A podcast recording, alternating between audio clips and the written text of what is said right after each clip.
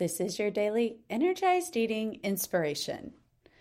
I had intended to talk about something entirely different, ladies, but I just want you to know that I looked at the calendar of what day this comes up, and on my calendar it says Eliza starts kindergarten today. oh. So, if you have kids or maybe grandkids or little ones in your life that you just love so much, and today they're starting school, and for Eliza, this means four full days of school a week.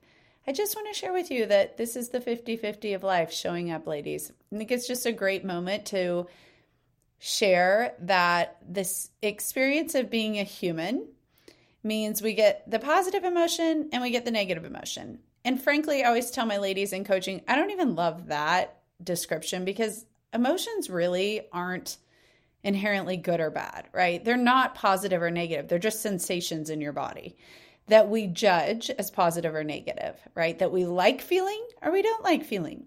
And I know that as school years start, that's like a fun reset. And I want to share with you all that I, just thinking about this, am already in the 50 50. Here's what I mean part of me is like, yes, I'm going to have consistent days.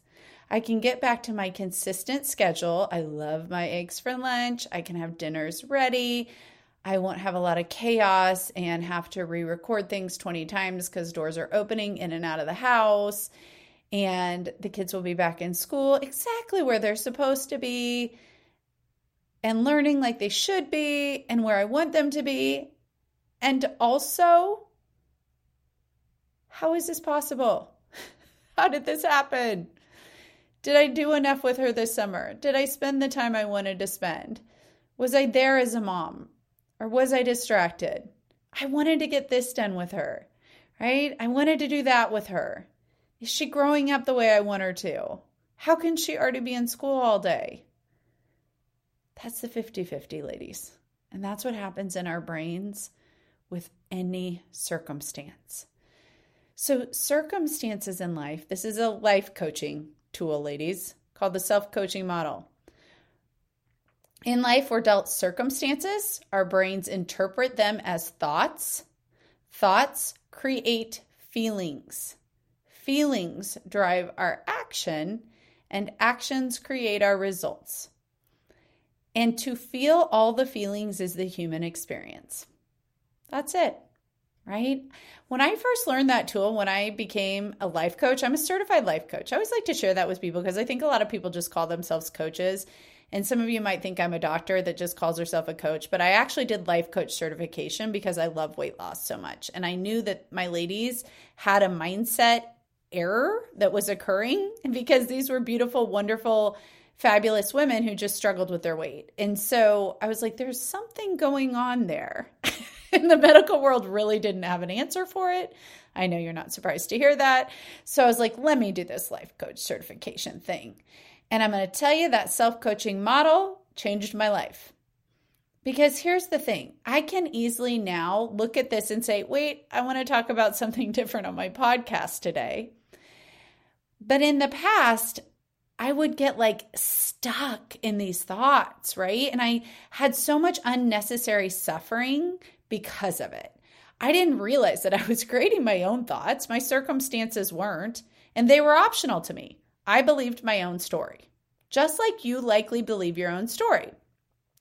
So when Ella went to her dad's on Friday nights, I believed my story that I wasn't able to be the mom I wanted to be, that I was working too hard and not getting time with her, that I had to do this. I had to work so hard to support her because someone had to.